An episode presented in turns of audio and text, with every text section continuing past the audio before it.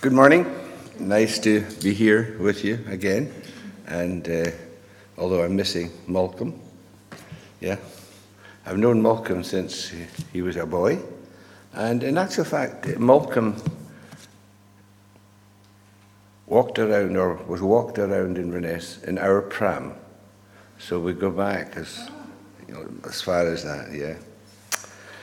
So I think. Uh, I, my older brother used it, I used it, and my younger brother used it, and then Malcolm. I think that's the way it was.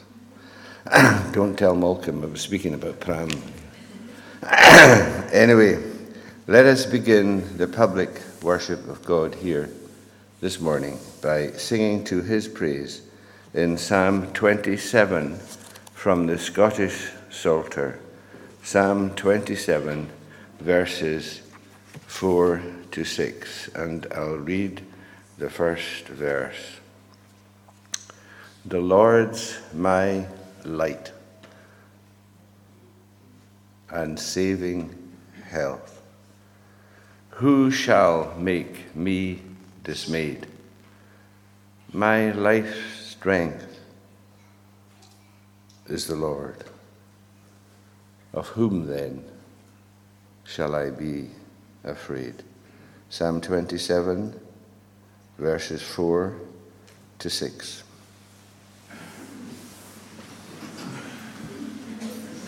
One thing I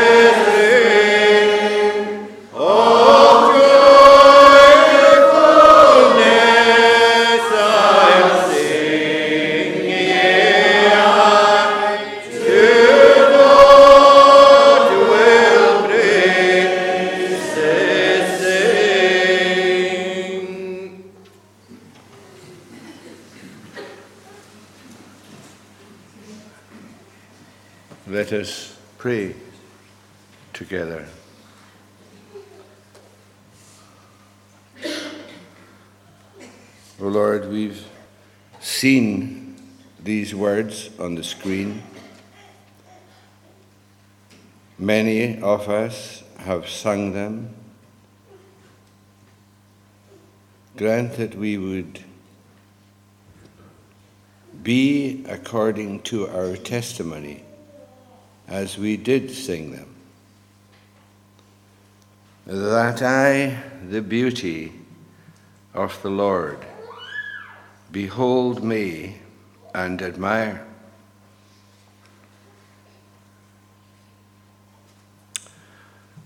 What a, wonderful place to be together in your house with that exercise of mind and heart that we want to see Jesus, that we would want to admire him.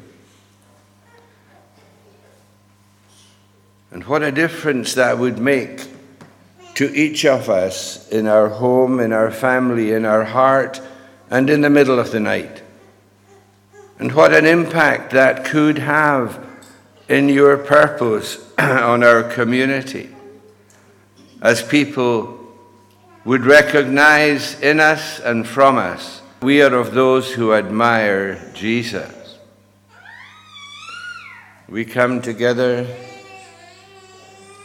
to acknowledge that in our thoughts, our words, our deeds, and in our lifetime, we have neglected the first things, that we have been selfish, that we have been arrogant and proud, although perhaps we can articulate what we are to others in a way that would give a false impression. And Lord, we are before you now. You, you know what we were thinking as the service began. You know what we were thinking this morning, and you know what we are thinking right now. All things are naked and open before the eyes of Him with whom we have to do, and we have to say, Alas, have mercy on us.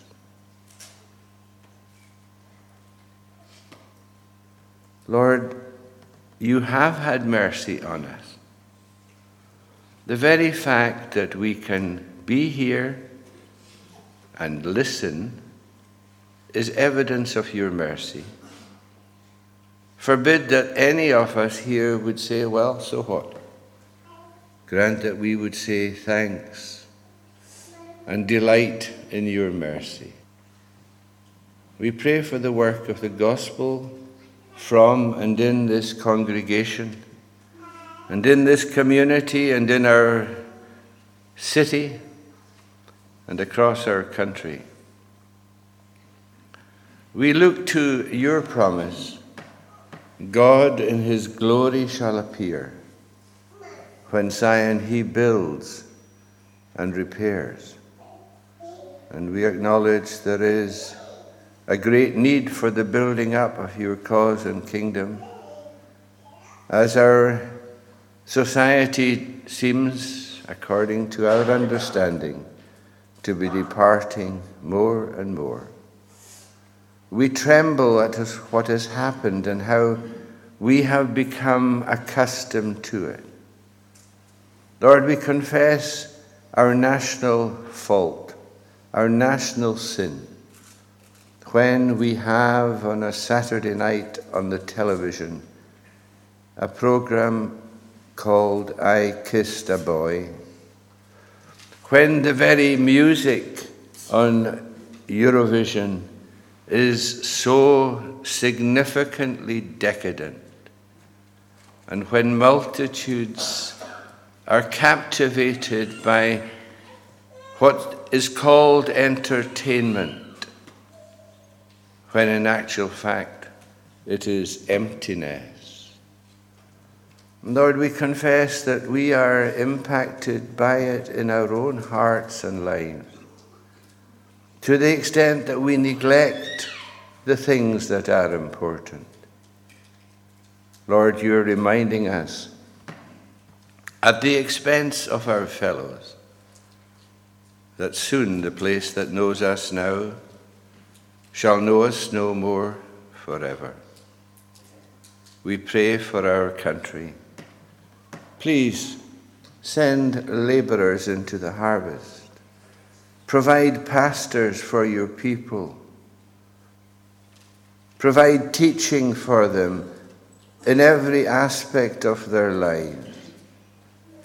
We pray too for the children who are experiencing and subjected to greater threats in our generation. That we would have the desire and the prayer of the psalmist that so the race which was to come might well them learn and know. Many of us have family members who are not in church today, who could be and who definitely should be. Lord, we pray for them. We pray for those in this congregation, some of whom we know, who have been laid aside for some time and who are burdened. Lord, grant that they would know that you are the refuge and underneath are the eternal, the everlasting, the comforting arms. Be with Malcolm today. Hold him in the ministry he has and used to fulfill here. We pray for him and those in authority at every level of society and business. Continue with us then as we come to read your word Give us to hear it as a most significant message from yourself. Continue your word as it is, living and powerful in our hearts and in our minds and in our memories, that we would lay these things up in our hearts. Teach us, pity us, and pardon us for Jesus' sake. Amen. I'm going to read from the book of Isaiah, and it's in chapter 33, and it's at verse 17 to the end. Isaiah 33, 17 to the end. Will you please listen to God's word? It's not anything other than that. It is God's Word. Your eyes will behold the King in his beauty. They will see a land that stretches far. Your heart will muse on the terror. Where is he who counted? Where is he who weighed the tribute? Where is he who counted the towers? You will see no more the insolent people, the people of an obscure speech that you can't comprehend, stammering in a tongue that you cannot understand. Behold Zion, the city of our appointed feast. Your eyes will see Jerusalem an untroubled habitation, an immovable tent whose stakes will never be plucked up, nor will any of its cords be broken. But there the Lord in majesty will be for us, a place of broad rivers and streams where no galley with oars can go, nor majestic ship can pass. For the Lord is our judge, the Lord is our lawgiver. The Lord is our King. He will save us. Your cords hang loose, they cannot hold the mast firm in its place or keep the sail spread out. Then prey and spoil in abundance will be divided. Even the lame will take the prey, and no habitant will say, I'm sick the people who dwell there will be forgiven their iniquity, and so on. Right, children, are you going to join me, some of you? I think so. There's somebody coming down and a few others. Yeah, I'm not as bad as I look. That's good. Good to see you. Thank you. We're all. better stay here, will I? I don't know. Ach no, they'll have to, you can hear. And I'll speak a bit louder so everybody else can hear you. Nice to see you. What do you think this is?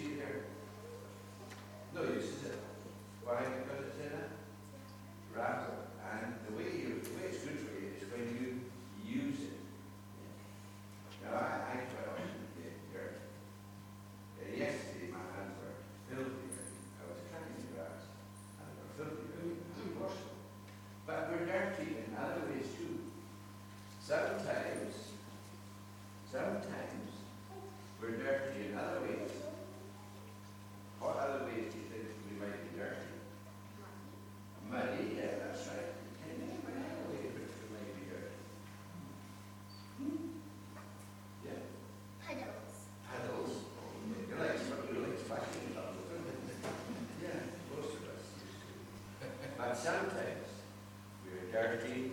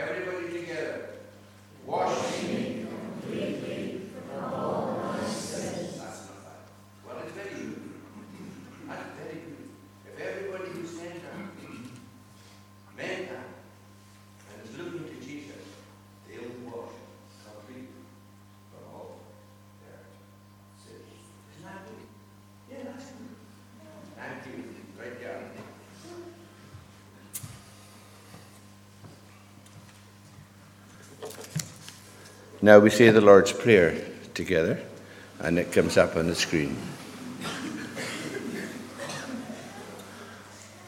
Our Father in heaven, hallowed be your name. Your kingdom come, your will be done on earth as it is in heaven. Give us today our daily bread. Forgive us our sins as we forgive those who sin against us. Lead us not into temptation, but deliver us from evil. For the kingdom, the power, and the glory are yours, now and forever. Amen. Thank you.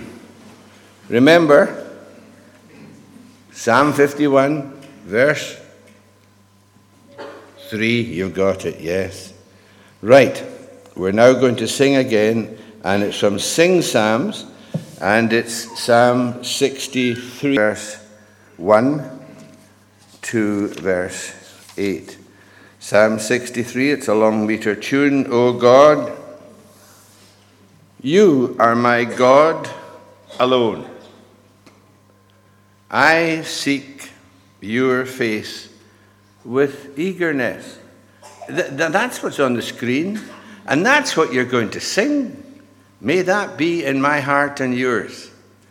I seek your face with eagerness. My soul and my body thirst for you in this dry, weary wilderness. Psalm 63, 1 to 8, to God's praise. Oh God, you are my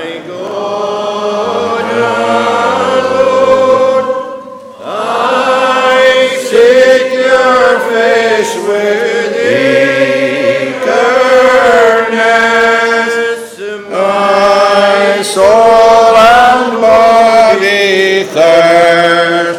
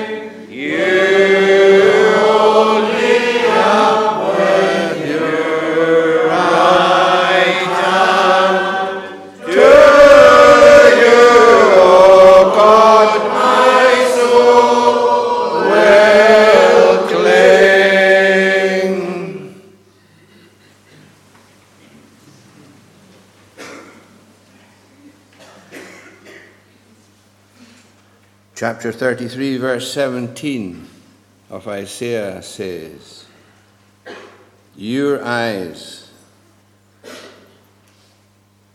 will behold the King in his beauty.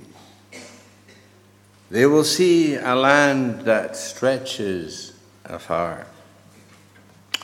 Two weeks ago, two of our grandchildren, Lois and Esther, announced to their respective families and to their grandparents into the coronation.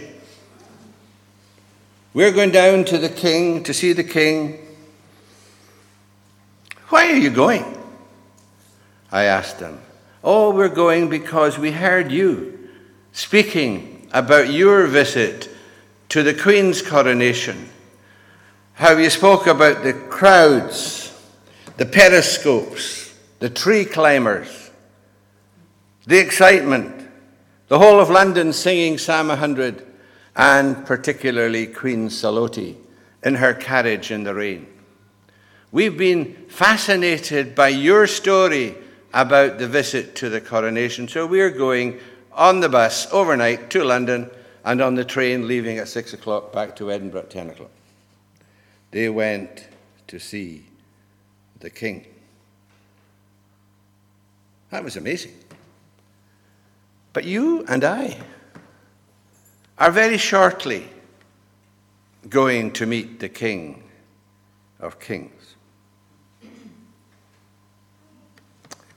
Revelation chapter 1, verse 7 tells you and me every eye shall see him.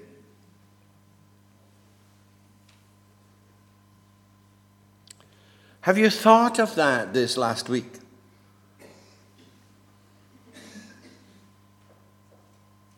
It's a frightening thought at one level. It's a thrilling thought at another level.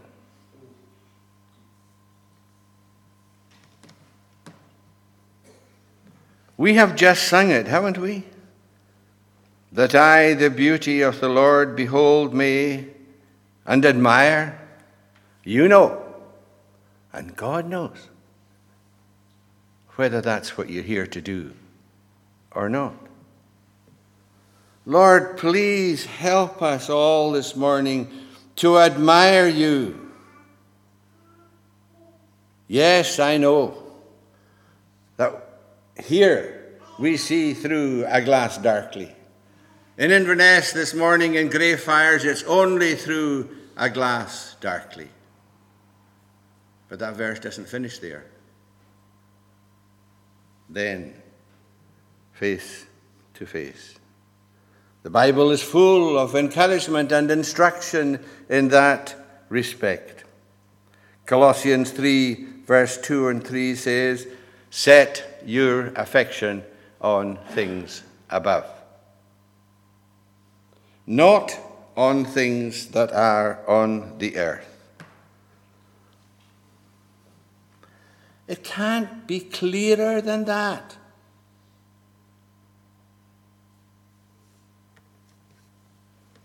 Set your affection on things that are above. Isn't that what Paul was doing when he went around proving and asserting that Jesus is the Christ? That Jesus is the dominant figure of all of history. Isn't that what Jesus himself was doing when he was wandering along the road there with Cleopas and his friend, opening to them the scriptures from the Old Testament, proving that he was indeed the, the, the Messiah. He never wrote a book. Yet more books have been written about him than about anybody else in the whole of history. He never raised an army, but thousands followed him, and thousands today are giving their lives for him. He lived in just two poky little countries. Yet, there's a biography of the Lord Jesus Christ in over 2,000 languages.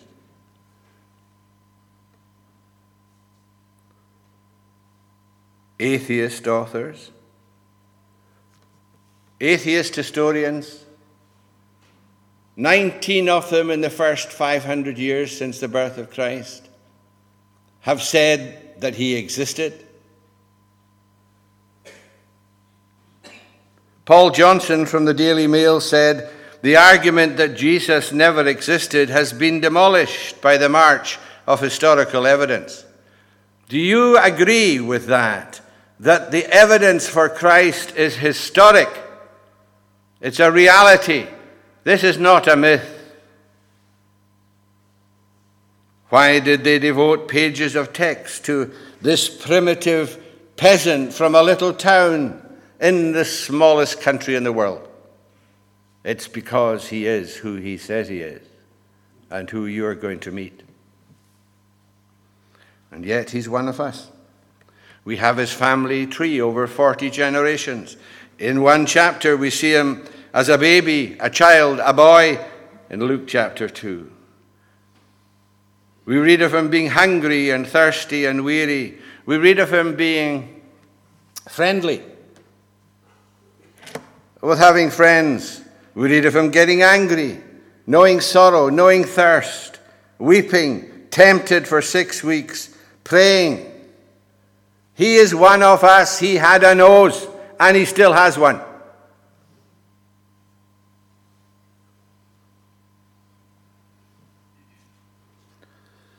Now, we mentioned the visit to the coronation. And we were fascinated, some of us anyway, by the references to the jewels on the crown. So I went to look up a bit about these jewels. And uh, I won't bore you with the details, but some of the most famous jewels in the world were used and are on these crowns. The interesting thing about these crowns is that they have facets, which is they take slices off the diamond so that you can see the crown, so you can see the diamond and its beauty. And on most of these diamonds, there are 52 facets. Some of them have 51, but most of them have 52. So I thought that it might be helpful for us, in view of a recent coronation, to think about some of the facets that we have about our King, the Lord Jesus. And I'm going to confine myself and expectation that when you wake at two o'clock in the morning tomorrow, you will remember them. And you will think about them. And you will meditate on these things, that they will be a comfort to you. What do you think about when you waken in the middle of the night? Oh, I don't know if I have anything for lunch. The grass is needing cut. There's a leaking tap I've got to fix. Be far better for you to go on and think about the facets of the person of Jesus Christ, the King of Kings. So there are six of these I want to highlight for you. Six facets. Now, as I was thinking about this this morning before, before I came out, I was saying, William, why are you confining yourself to six when you said there was 52? I don't know. I have no answer to that. But I know I'm not dealing with the whole, the whole subject. I cannot. But there's more you can add yourself. Since coming into the building, I've added one which is not in my notes. And it's the most important one, and I, I think I'm stupid that I didn't con- include it. I'll tell you what it is, I hope, when I come to the end of number six. Six facets. Now, you might be saying, well, this is very simple, and so it is. But I would say to you, it's very profound, and so it is. I like the expression John Calvin used about this. He said, Jesus is milk for babes and meat for men. So, whatever stage your intellect or your spiritual growth is, this is meaningful under God and by His Spirit for you. Milk for babes and meat for men. Number one. He was unique in the announcement of his coming. You know some of this, I'm sure, but it's good for us to think of it. Genesis 3:15 He will bruise your head and you shall bruise his heel.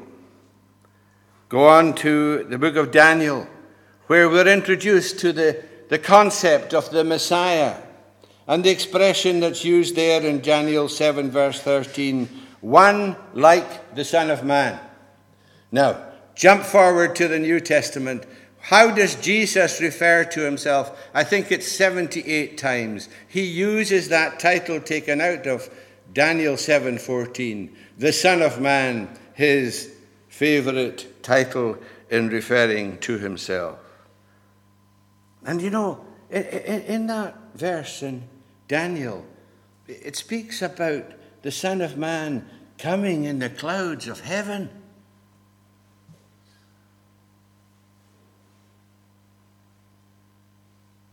Coming in the clouds of heaven. And that's a theme that's through Scripture too. The clouds of heaven.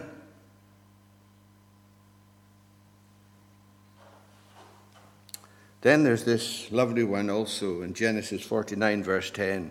The scepter will not depart from Judah until he comes. Now, the scepter represents the law, the law of the society. Will not depart from Judah. In other words, Judah's going to be done when he comes. When was Judah done? When was Judah finished? AD 70, just shortly after the coming of Jesus and his death. In Micah 5, verse 2, 700 years before Christ, we are told, But you, Bethlehem Ephratah, that's where he's going to be born, in Bethlehem Ephratah. Not in the other Bethlehem, 70 miles north, Bethlehem. If he'd left it in Bethlehem, it wouldn't be clear. There was the other Bethlehem. It was called, I think it's Bethlehem. I can't remember. I thought I did, but I haven't got it here. Bethlehem Zebulun. That's what it is. It's like me saying, I quite often go to Hilton. And you might say, well, he's thinking about Hilton up here. And I would be thinking about Hilton out in Easter Ross. Bethlehem Ephrata, that's the place where he's going to be born.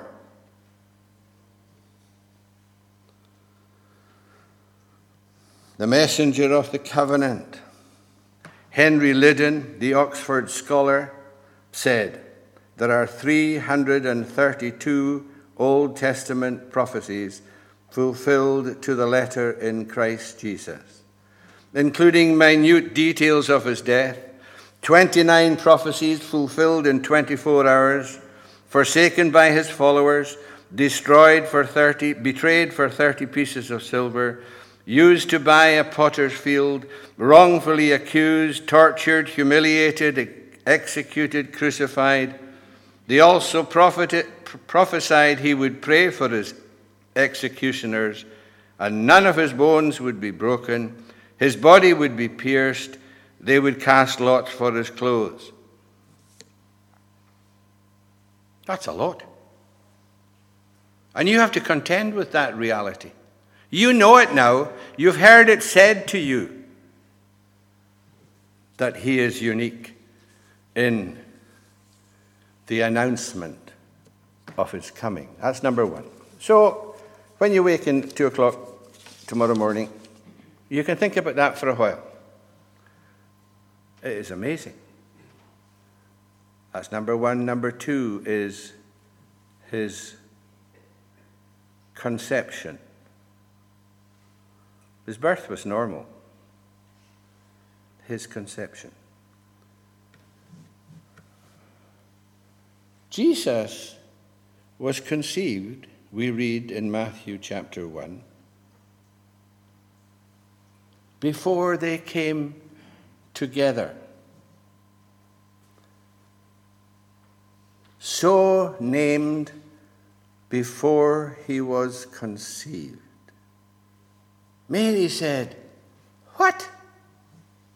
I'm a virgin.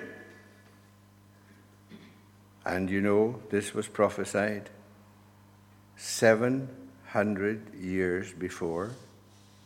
A virgin shall conceive and give birth to a son. 600 years before, Jeremiah prophesied, The Lord has created a new thing on the earth. A woman shall encompass a man. The Lord has created a new thing. It has never, ever happened before. A woman shall encompass a man. No word of a human father.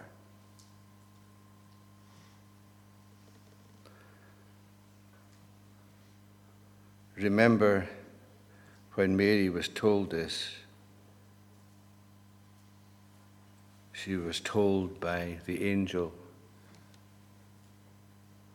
Nothing is impossible with God.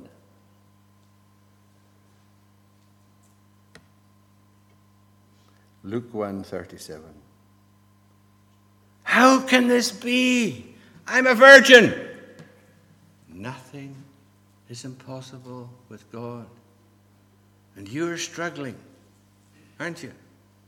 With something. Man is born to trouble.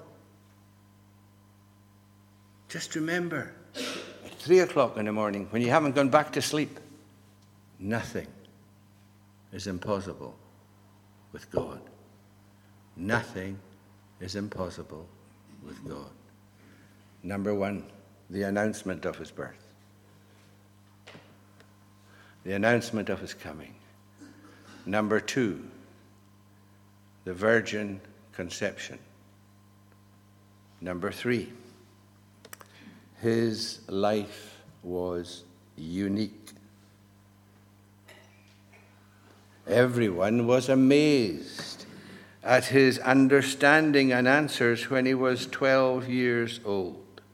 His words were amazing. Never man spake like this man, said the temple guards. He taught as one that has authority.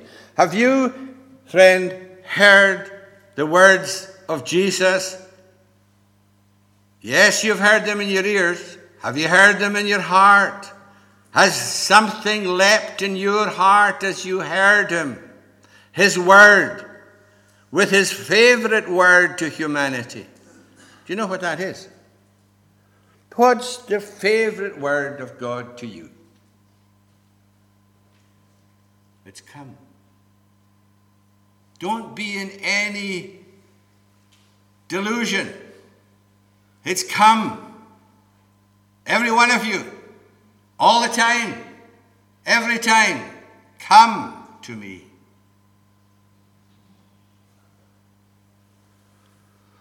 His words are pure and deal clearly and authoritatively with the greatest problems you and I have.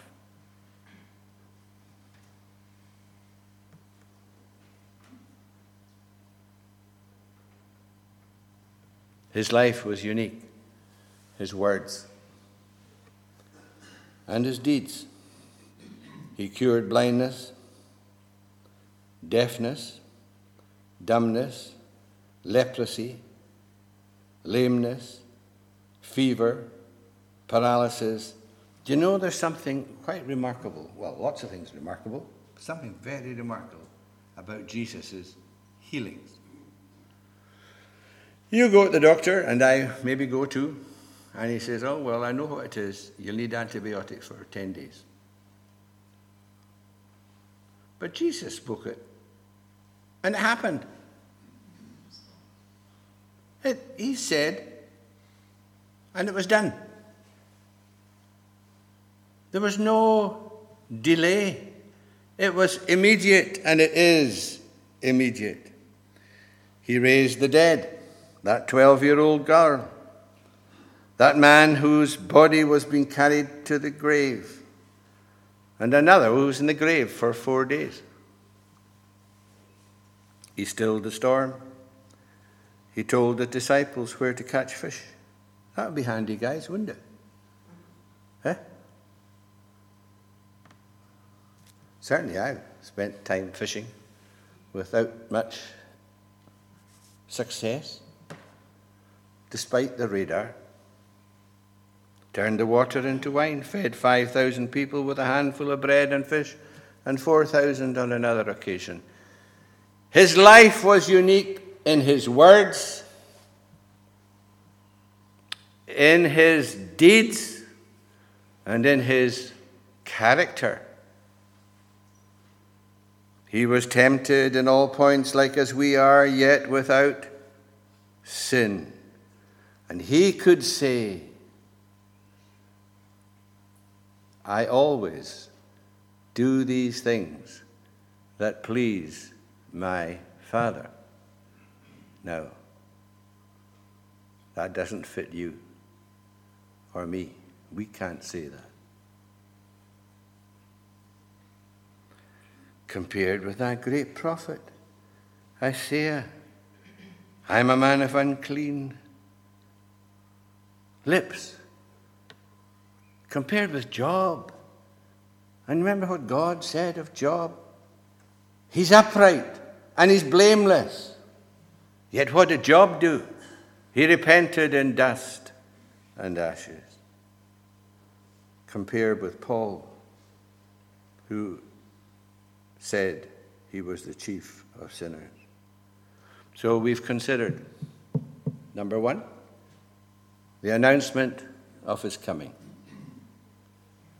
Number two, his conception. Number three, his life. Are you getting a glimpse? And that brings to my mind a, a little story. So some of you might have known him. He was the Reverend John Nicholson. He was a minister in Tain. He was a wild guy in his, in his youth. Glasgow fellow. He liked a, a dram or two or six. He was converted.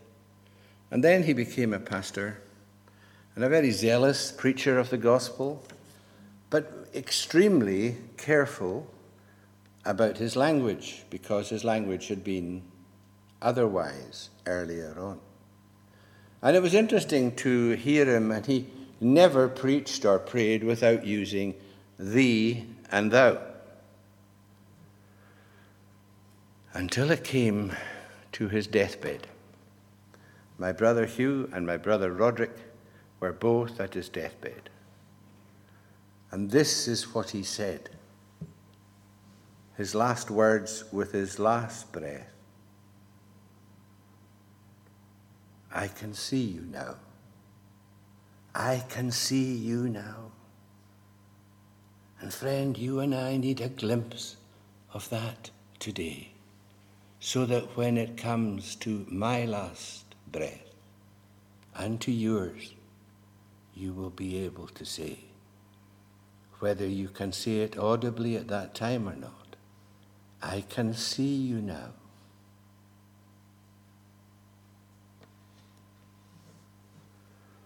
We've looked at three, there's three to go. Number four, his claims are amazing.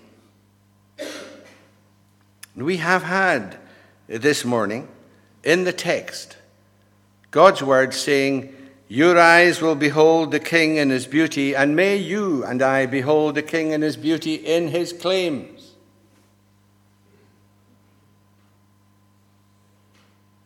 I think some of you are old enough to remember Muhammad Ali.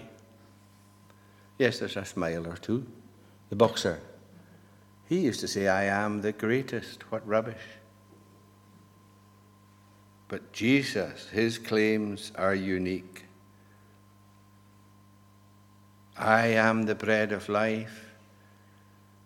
He that comes to me will not go hungry. I am the light of the world. He that followeth me will not walk in darkness. Then somebody said to him, You remember, who are you to speak like that? Are you greater than our father Abraham? Are you more significant? Are you bigger character than Abraham? He said, Before Abraham was, I am. I and the Father are one. Philip, the disciple, asked, Hey, show us the Father. Do you know what his answer was? It's so helpful for us.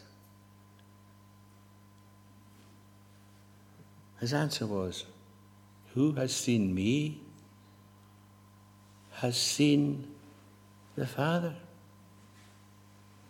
There you go. There's something to admire.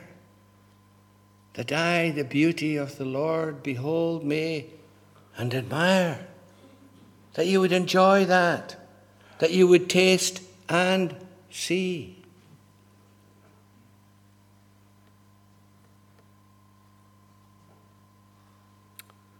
It's C.S. Lewis who said, I'm trying to prevent people saying the really foolish and stupid thing that people often do say.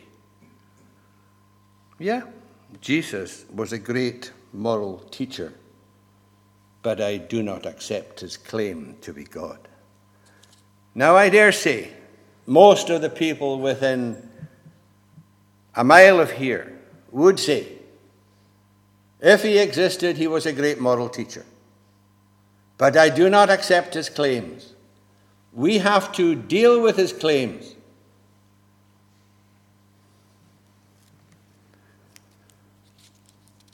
Number four, his claims. Number five, you've worked it out, I trust. You're there before me.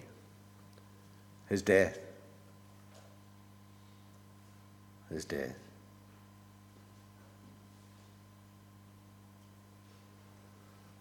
Your great enemy, your last great enemy, and mine. Some of you know, and if you don't, it's not of any consequence, but some of you know that I was 80 two weeks ago. And uh, I got uh, some video messages from various people, which were quite salutary. There was a five minute video message came from John Piper. And he said, amongst other things, he said, I'm behind you, William. And then he corrected himself. But I might be before you.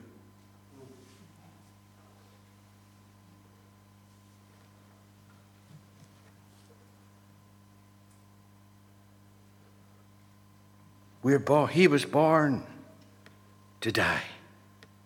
And so are you.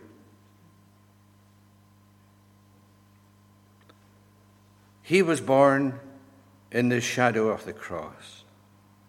Biographers, and as you know, we publish a few of them, usually spend a little bit of time on the, the death of the subject of the biography. We did a biography recently of John Ross uh, by John Ross from Drumnadrochit. And uh, if you haven't read it, time you did. You don't mind me selling a book. Anyway, it's it, about 10% of the book is on his death. We did one a fortnight ago on David Livingstone, 766 pages. There are 20 pages on David Livingstone's death. And it was quite a significant death. They hollowed out his heart, buried it in Africa, sent the body across to Southampton. Queen Victoria sent a train, picked it up, and buried in Westminster Abbey. Disraeli and Queen Victoria laid a wreath on his grave. So the death was quite a significant thing of David Livingstone. But in the biography we have of Jesus, it's all about his death. 40% of Matthew, 60% of Mark, 50% of John. The cross dominates history, it dominates the life of Jesus, and it dominates the future of the world. It was not the conclusion, it was the consummation. Jesus said that himself, didn't he? Father, the hour has come. This is the big hour. This is why I came. This is the hour for your glory. John Stott put it this way the hour for which he came into the world was the hour in which he left it.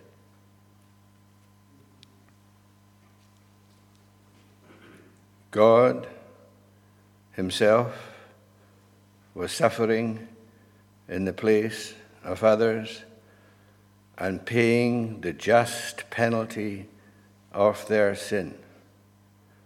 He was wounded for our transgressions, He was bruised for our iniquities.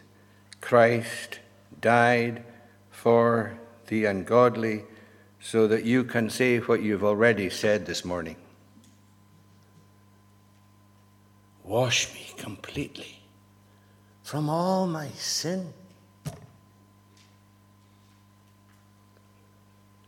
And if you can say that now, you can go out there in your heart skipping.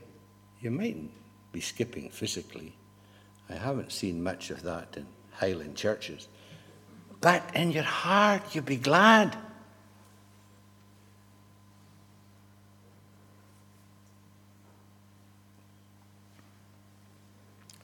God so loved that he gave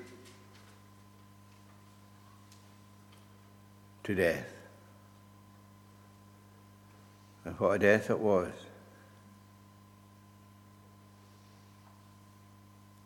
That's number five. Go back to the beginning again. The announcement that he would come. His conception, his life, his words, his deeds, his character, his claims, his death. And you know what the last one is.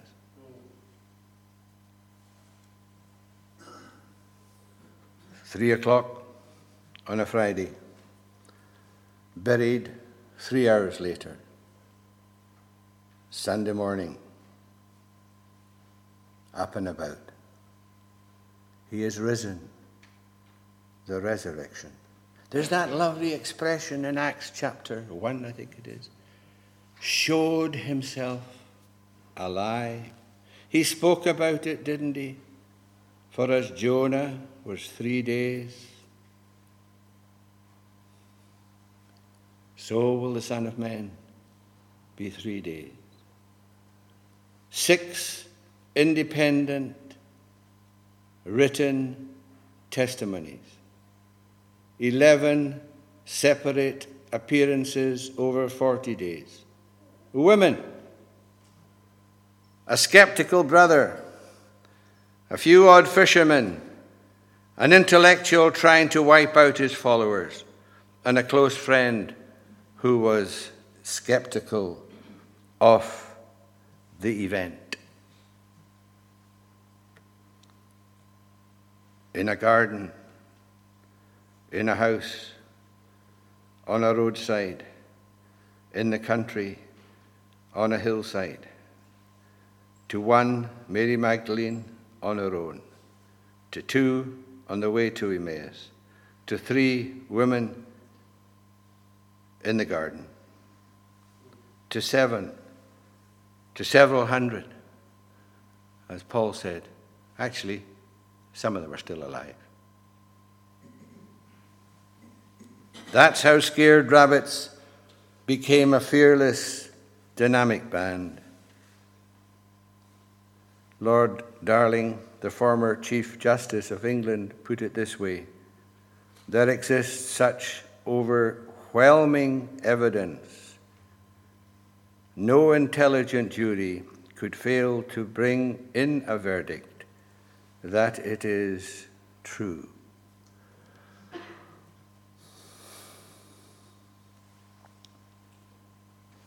He's risen and he's here. Have you heard him? Have you got a glimpse of him? Or do you still think this is a myth? Speaking about myth, I think it was uh, James Kennedy, uh, an American pastor who died maybe 20 years ago. We published his biography too. And he said, regarding the Grand Canyon, the myth for the formation of the Grand Canyon is that an Indian dragged a stick and formed the Grand Canyon. That's a myth. The Christian church was not created by a myth. The Christian church is here and expanding in our world today. The growth is wonderful, although sadly not in Scotland. I had no intention, but I did mention it in my prayer. You know, Karen and I were speaking about it yesterday. The songs in Eurovision when we were younger or young. You could watch them, they were okay. There was Dana, there was Lulu. My mother thought they were a wee bit off the wall, but we thought they were okay. But today, open decadence. And we have caused it.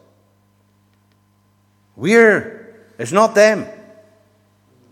We're the problem. We as a nation have not taught our children.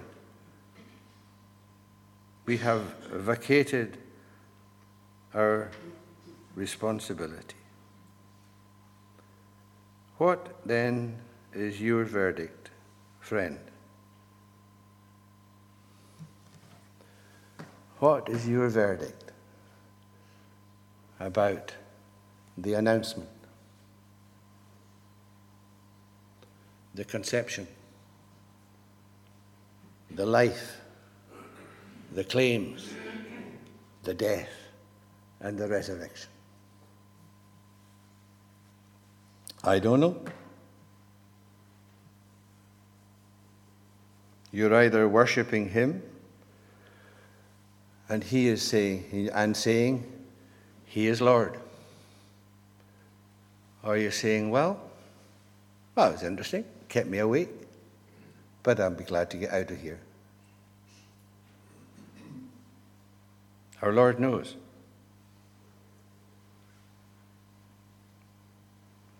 You've heard what his favorite word is? Come. Therefore, you are without excuse.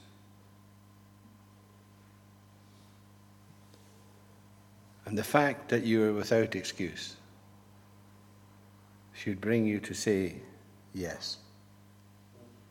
Yes. That's it. Are you in your heart saying yes? He is altogether lovely. He is altogether lovely. Yeah, wonderful. Six weeks ago, well, some of you will know him. I don't know, you've probably met him. Uh, George Verwer died maybe four weeks ago. I spoke to him just two or three weeks before he, he died, not knowing that he was unwell. And we spoke often on the phone. And how are you, George? Uh, well, they're going to do some explorations on me. Oh, I said, what's wrong? He said, I think I've got advanced cancer. But he said, I'm longing to go home. I'm longing to die. Wow. But I'm happy to stay here as long as God has something for me to do. And to hear that from, from a guy I knew and loved and had more energy than all of us put together was, was amazing. He saw where he was going. He knew where he was going. He was saying,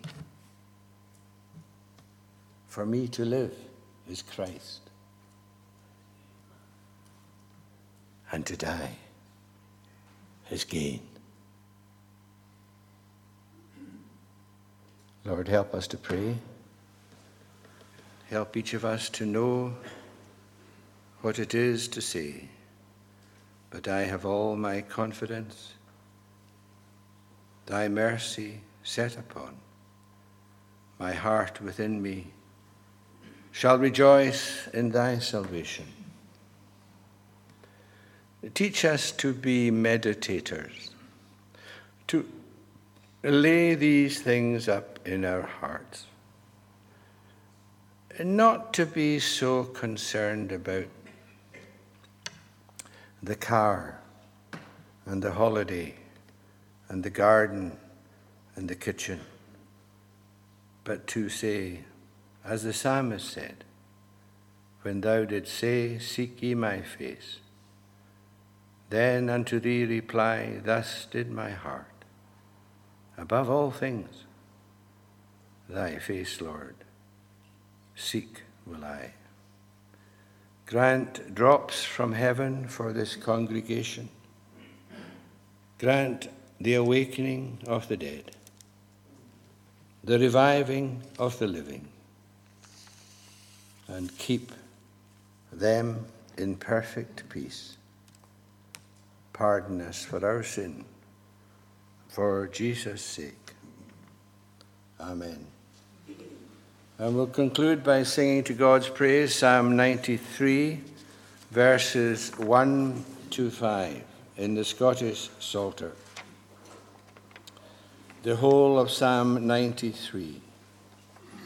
The Lord doth reign, and clothed is he with majesty most bright.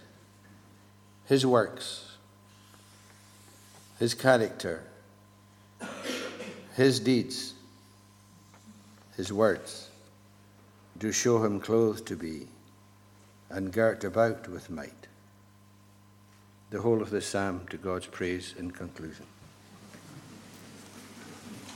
The Lord doth reign.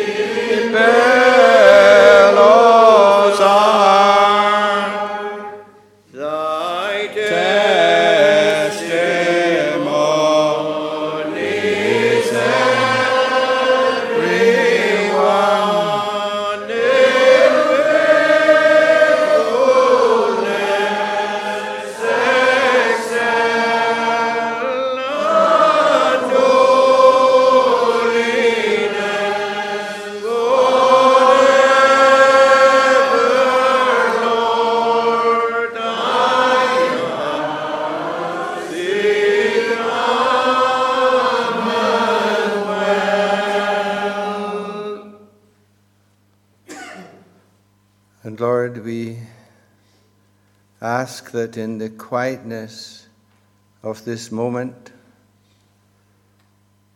we would indeed know what it is to say with Psalm 51, verse 3 Wash me completely from all my sin, and that we would know the fulfillment of that verse in Isaiah Your eyes will behold the beauty of the King, and that we would indeed delight ourselves in God and be saying, Thank you. Thanks be unto God for his unspeakable gift. Pardon us, keep us for Jesus' sake. Amen.